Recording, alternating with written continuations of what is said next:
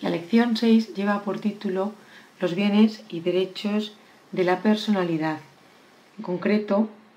vamos a referirnos únicamente ahora a los llamados documentos de voluntades anticipadas o instrucciones previas. Para ello, creo conveniente señalar que la dignidad representa la expresión máxima del hombre como persona, lo que podríamos decir el principio en el que se resumen todos sus derechos. De ahí que el artículo 10, apartado primero de la Constitución española, establezca que la dignidad de la persona, los derechos inviolables que le son inherentes, el libre desarrollo de la personalidad, el respeto a la ley y a los derechos de los demás son fundamento del orden político y de la paz social. Al abordar este tema, se podría considerar que la dignidad opera como límite de nuestros propios derechos, particularmente como límite al derecho de disposición sobre la propia vida. Sin embargo, entendemos que proteger el derecho a la vida no ha de significar prolongarla cuando una persona no tenga ya esperanza alguna de recuperación. En tales circunstancias, el derecho a la vida debería implicar dejar que el propio proceso de morir pudiera evolucionar según su propio cauce y, en ese sentido, lo que podríamos llamar derecho a morir con dignidad sería simplemente el derecho a vivir dignamente el final de la vida. Una muerte digna equivale a una muerte sin dolor y aunque no exista un reconocimiento expreso del derecho a morir dignamente en las principales declaraciones internacionales de derechos humanos, se considera que se trata de un derecho que ha surgido recientemente como especificación del derecho a la vida, el derecho a la integridad psicofísica y su consiguiente derecho a no recibir tratos inhumanos o degradantes, así como el derecho a la salud, el derecho a la asistencia sanitaria y recientemente el derecho a la autonomía del paciente. En relación con ello, tanto el legislador nacional como casi todos los legisladores autonómicos, han regulado esta materia, habiéndose reconocido plena validez al popularmente conocido testamento vital, figura en la que confluyen aspectos éticos y jurídicos, pues si por un lado intenta preservar la dignidad humana hasta el final de la vida. Por otro lado, tiene trascendencia jurídica desde el momento en que se le ha otorgado valor legal y se ha regulado su régimen jurídico. Efectivamente, últimamente se ha puesto de manifiesto la trascendencia social que suscita la consideración de los derechos de los pacientes en el ámbito sanitario. Por ello, y tras año y medio de tramitación parlamentaria, finalmente se reconoció legalmente el llamado testamento vital. Concretamente, el 14 de noviembre del año 2002 se promulgó la Ley 41 barra 2002 de 14 de noviembre, Ley Básica Reguladora de la Autonomía del Paciente y de Derechos y Obligaciones en materia de información y documentación clínica. Con esta regulación se otorgó plena validez en el ámbito estatal a los llamados testamentos vitales o documentos con los que toda persona que tenga suficiente capacidad va a poder señalar con carácter anticipado qué medidas y tratamientos terapéuticos quiere que le sean administrados o, por el contrario, no desea que se le apliquen cuando se encuentre en una situación en que las circunstancias no le permitan expresar personalmente su voluntad. Y digo en el ámbito nacional porque ya eran varias las comunidades autónomas que contaban con regulaciones específicas que recogían con diferentes denominaciones documentos de estas características. Actualmente existen junto a esta ley estatal básica 17 leyes autonómicas, todo ello a partir del convenio para la protección de los derechos humanos y la dignidad del ser humano con respecto a la biología y la medicina de 1997, el llamado Convenio de Oviedo, cuyo artículo 9 daba pie a esta figura. Pero es que, además, en este mismo documento hay que resaltar el hecho de que se puede designar un representante que se convertirá en un interlocutor válido y necesario del paciente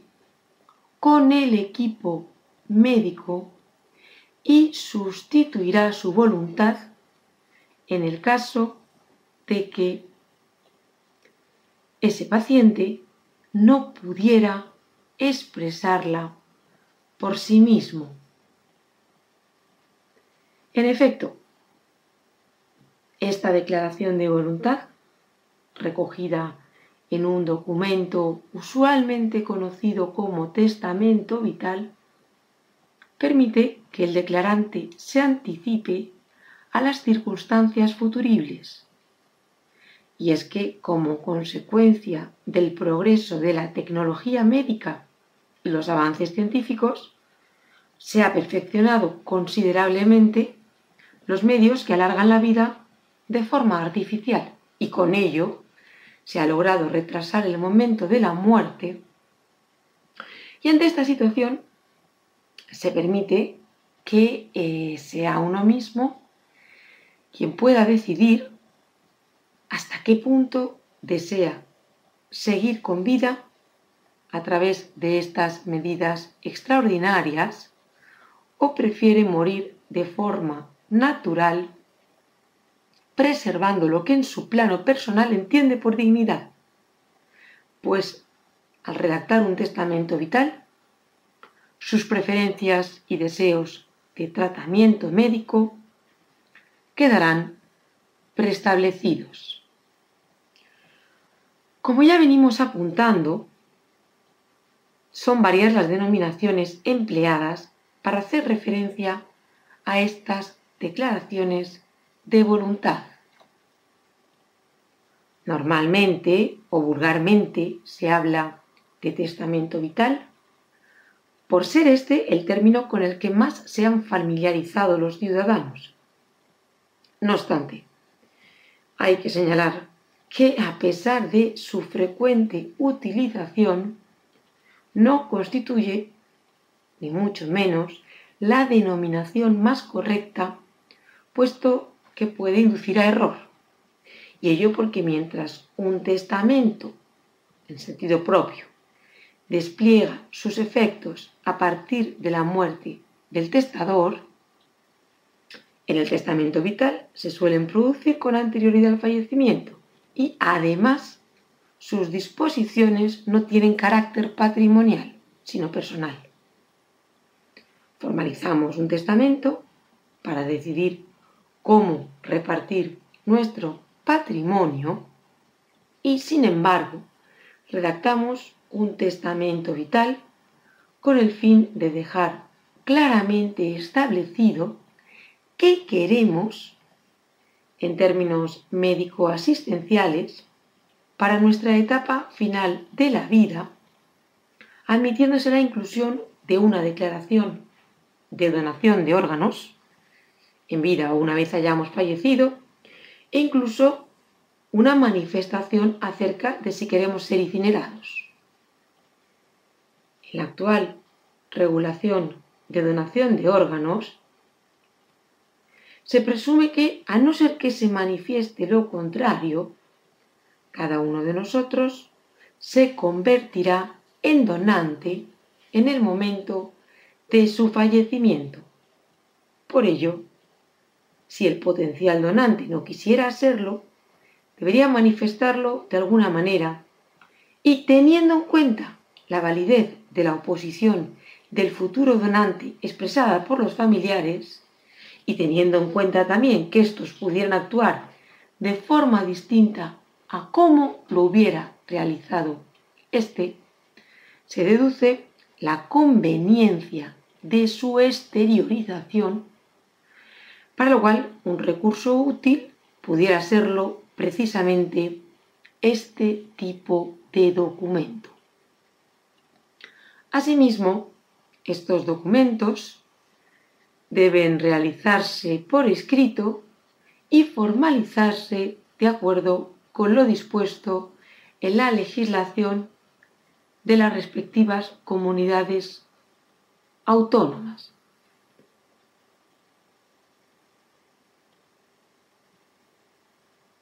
Documento privado ante la presencia de testigos o en documento público ante notario. Con el fin de asegurar la eficacia en todo el territorio nacional, últimamente hemos leído una noticia en el diario eh, perdón, eh, El País con fecha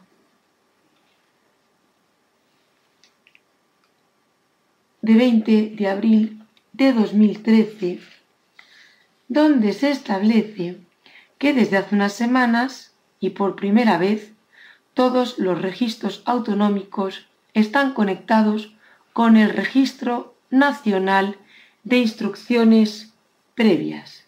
de manera que, llegado el caso, los médicos pueden consultar el testamento vital de un paciente independiente independientemente de donde éste lo hubiera registrado. Efectivamente, este registro incluye un fichero automatizado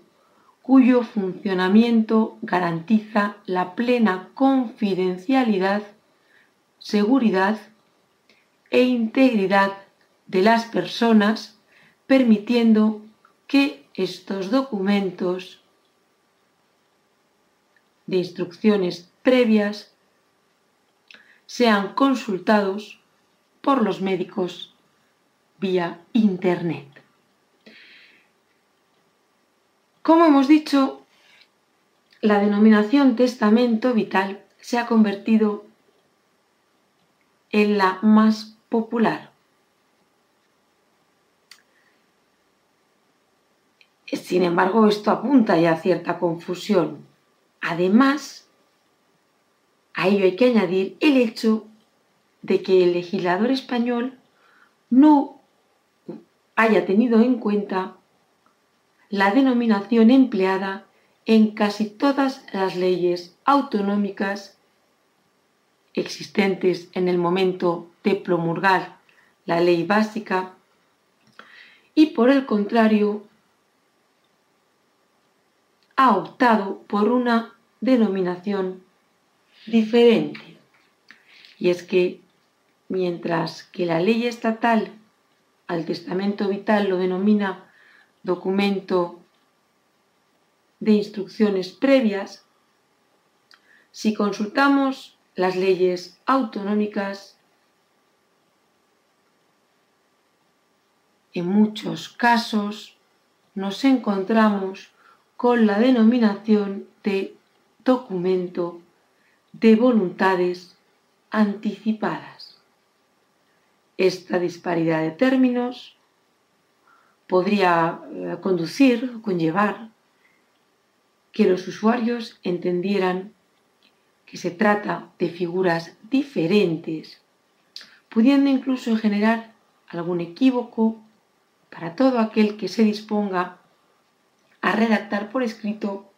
su voluntad anticipada, si bien, como acabamos de señalar, son expresiones sinónimas. Incluso hay variaciones, porque en alguna comunidad se habla de manifestaciones anticipadas de voluntad, de expresiones anticipadas de voluntades, voluntades vitales anticipadas o voluntades previas. ¿Y por qué no, siendo las más frecuentes, la denominación de instrucciones previas y la de voluntades anticipadas? ¿Por qué no, como digo, cruzar ambas expresiones y hablar de instrucciones anticipadas o voluntades previas, que es lo que ocurre, por ejemplo, en Cantabria? En definitiva, lo que debe quedar claro en cualquier caso es que todas, esos, todas esas denominaciones conducen al mismo tipo de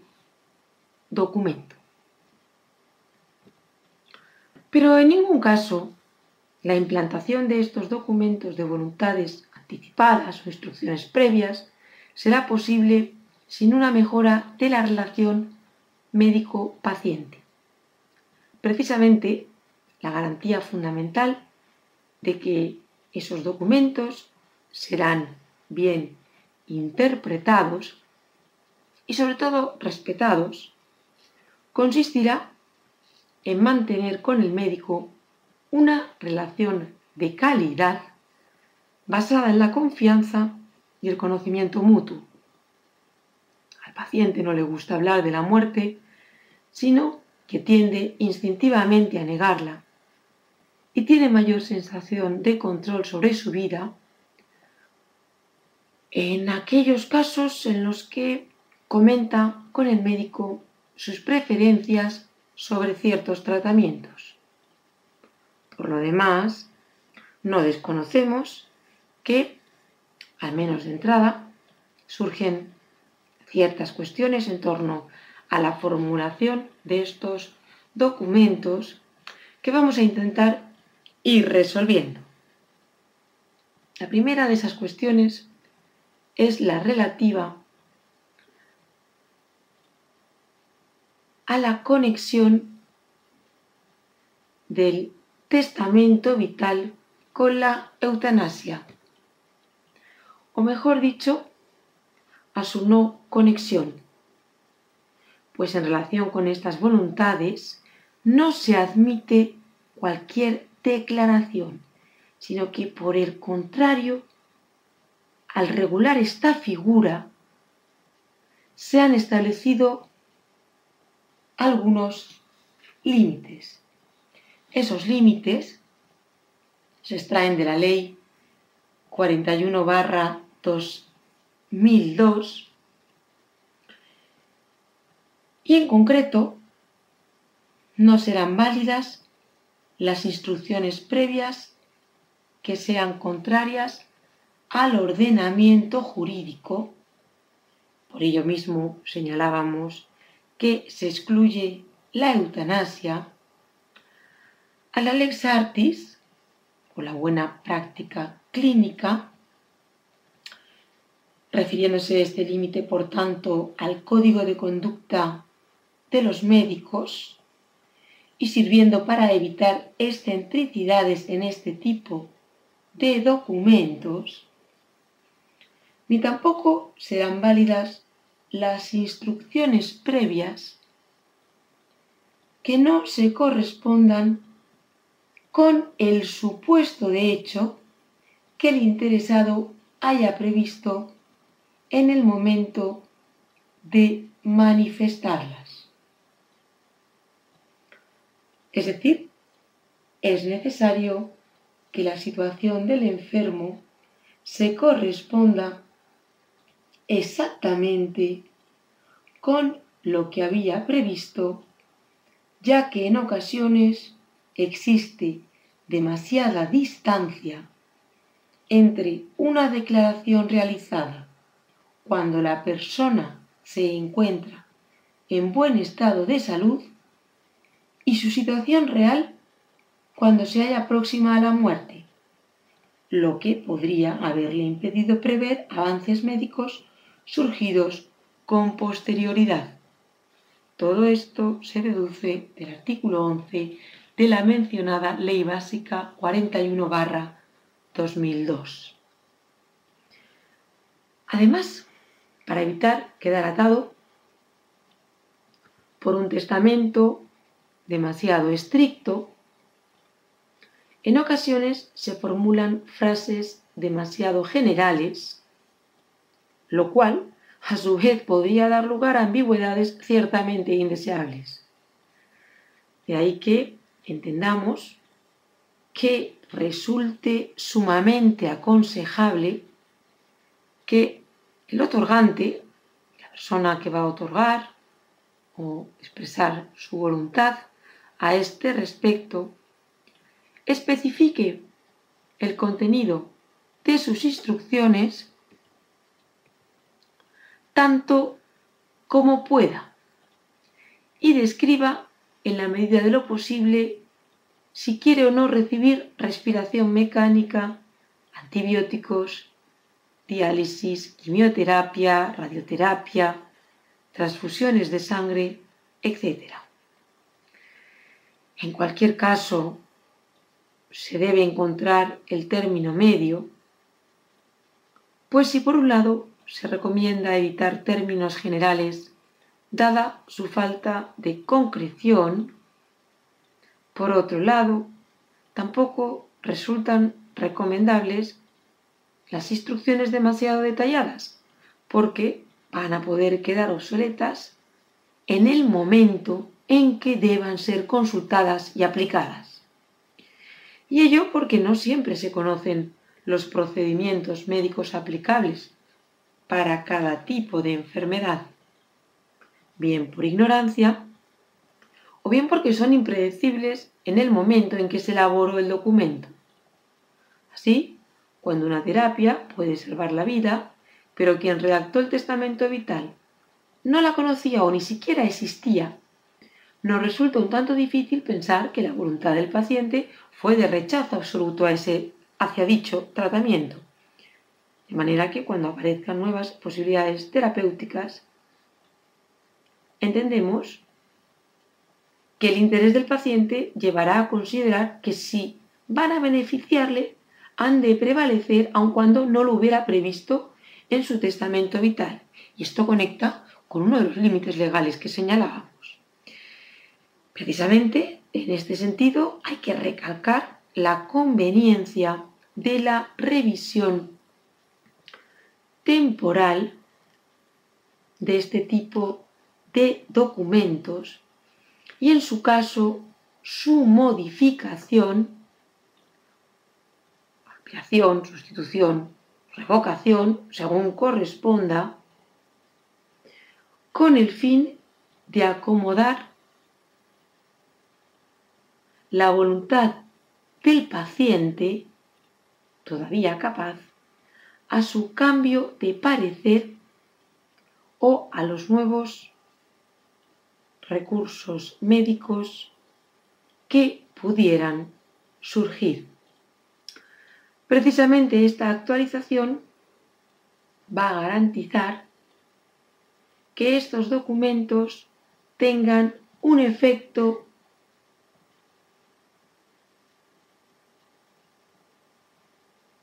que no sea desfavorable, pudiéndose volver en contra de los pacientes que en un momento determinado de sus vidas decidieron redactarlo y posteriormente cambiaron de parecer. De no ser así, si un paciente puede beneficiarse de una técnica innovadora conocida con posterioridad a la redacción de su documento de voluntades anticipadas o instrucciones previas, paradójicamente el médico podría verse atado por el contenido explícito del mismo. Pero en cualquier caso, como acabamos de señalar, siempre se podría alegar el límite en virtud del cual la instrucción del otorgante ha de ser nula porque no se corresponde con el supuesto de hecho que el interesado haya previsto en el momento de manifestarla, con las sabidas dosis de discrecionalidad que su valoración podría conllevar para el médico. Por último, surge la cuestión relativa a qué sucede si los documentos de instrucciones previas no prevén las variantes y complicaciones que puedan surgir cuando se origine la enfermedad. En este caso, como también hemos señalado al comienzo de la exposición, resulta conveniente señalar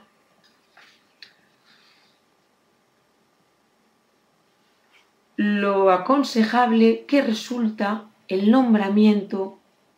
de un representante. Pues como los documentos de voluntades anticipadas, instrucciones previas, son elaborados cuando el paciente se encuentra en pleno uso de sus facultades, en muchos casos no se sabe qué deparará el futuro y ello da lugar a que esos documentos sean redactados con términos generales utilizando frases demasiado vagas. De esa manera se deja mucha discreción a quienes deben interpretarlos y quizás esta sea otra de las razones que hacen que sea conveniente el nombramiento de un representante que tome las decisiones cuando uno ya no tenga capacidad para hacerlo por sí mismo. Entiendo que en caso de contradicción entre las instrucciones dejadas por el paciente y la voluntad de quien nombró como representante, Pues en el mismo documento el otorgante podría prever esta situación, incluso indicar si prefiere que prevalezca la decisión propia o la decisión del representante, sobre todo porque puede existir un conflicto de intereses y de no constar ninguna declaración en este sentido, entiendo que habrá de prevalecer la voluntad de quien redactó ese documento. En todo caso, Quedan algunas dudas ante esta nueva figura, nueva ya no tanto en el tiempo, porque la ley es de 2002, pero sí por lo poco que ha calado en la sociedad, puesto que en esa noticia publicada en el diario El País, el 20 de abril de 2013, se establece que, o se señala, que solamente 150.000 personas han registrado su testamento vital en España, lo que supone que la cantidad de documentos registrados es muy escasa y que menos de un 1% de los españoles han redactado sus voluntades anticipadas frente, por ejemplo, al 9% de los alemanes. Las diferencias entre regiones son grandes, siendo Cataluña y Andalucía las autonomías con más documentos inscritos,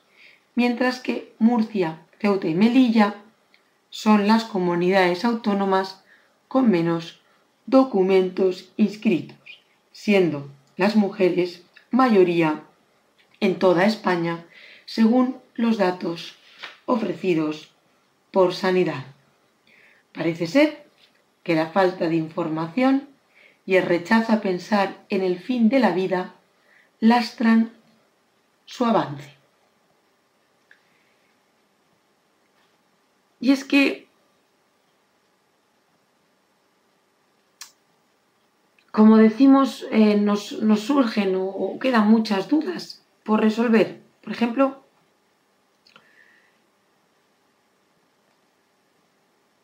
además de esa falta de información y además de que en España la cultura pues nos evita pensar o hablar de la muerte, pues nos podríamos preguntar, por ejemplo, cómo se sabe si una enfermedad está realmente en fase terminal o cómo estar seguros de que el enfermo mantiene la voluntad expresada con anterioridad. Desde este punto de vista, incluso la simple negativa de una persona a firmar un documento de voluntades anticipadas podría ser interpretada como una voluntad proclive a combatir la muerte por todos los medios posibles. Lo que ocurre es que esta, afirmación pues, en realidad carece de base legal. En cualquier caso, en estos documentos vislumbramos una doble vertiente, puesto que junto a la protección de la dignidad del ser humano, que señalábamos al comienzo, lo cierto es que el motivo que impulsó a la protección de la dignidad del ser humano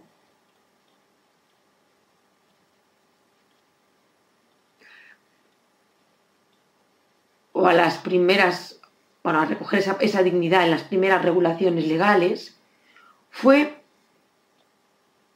el alarmante incremento de demandas de responsabilidad civil en contra de los médicos, un poco el, como el origen. Y como en la actualidad la redacción de un testamento vital descarga al personal sanitario de responsabilidades sobre la elección de terapias o intervenciones invasivas, habría que preguntarse si cuando ese documento no se realiza como es debido, no se convierte más bien en lo que podríamos llamar un testamento mortal exonerando de responsabilidades. Con todo, si finalizase esta exposición señalando que las instrucciones previas se limitan a dar respuesta a la práctica de una medicina defensiva, ello significaría pues, no haber entendido la esencia de esta figura, presidida en todo caso, según entiendo, por un esfuerzo de humanización y un reconocimiento del derecho de autonomía del paciente. En definitiva, los documentos de instrucciones previas suponen una nueva actitud ante el final de la vida, una afirmación de la autonomía de la persona en sus últimos momentos, lo que supone, por tanto, una aceptación más natural de la muerte. Desde esta perspectiva, nuestra sociedad habría alcanzado la suficiente madurez para profundizar en el debate sosegado que requieren aspectos tan trascendentales como el de la dignidad del ser humano. Con la regulación legal del denominado testamento vital, se pretende avanzar en el respeto a la libertad del paciente, así como obtener seguridad a la hora de acomodar las decisiones clínicas a las concepciones personales sobre las cuestiones vitales que se están planteando. Y todo ello ha supuesto un avance en el respeto de los derechos humanos, especialmente en relación con la dignidad de las personas que se encuentran en situaciones de mayor vulnerabilidad en su condición de pacientes por hallarse en un momento tan crucial como lo es el fin, el final de la vida. Por último, aparecen dos modelos de instrucciones previas que se pueden obtener en las guías creadas por los diferentes departamentos de sanidad que pueden servir como ejemplo a la hora de redactar un documento de estas características.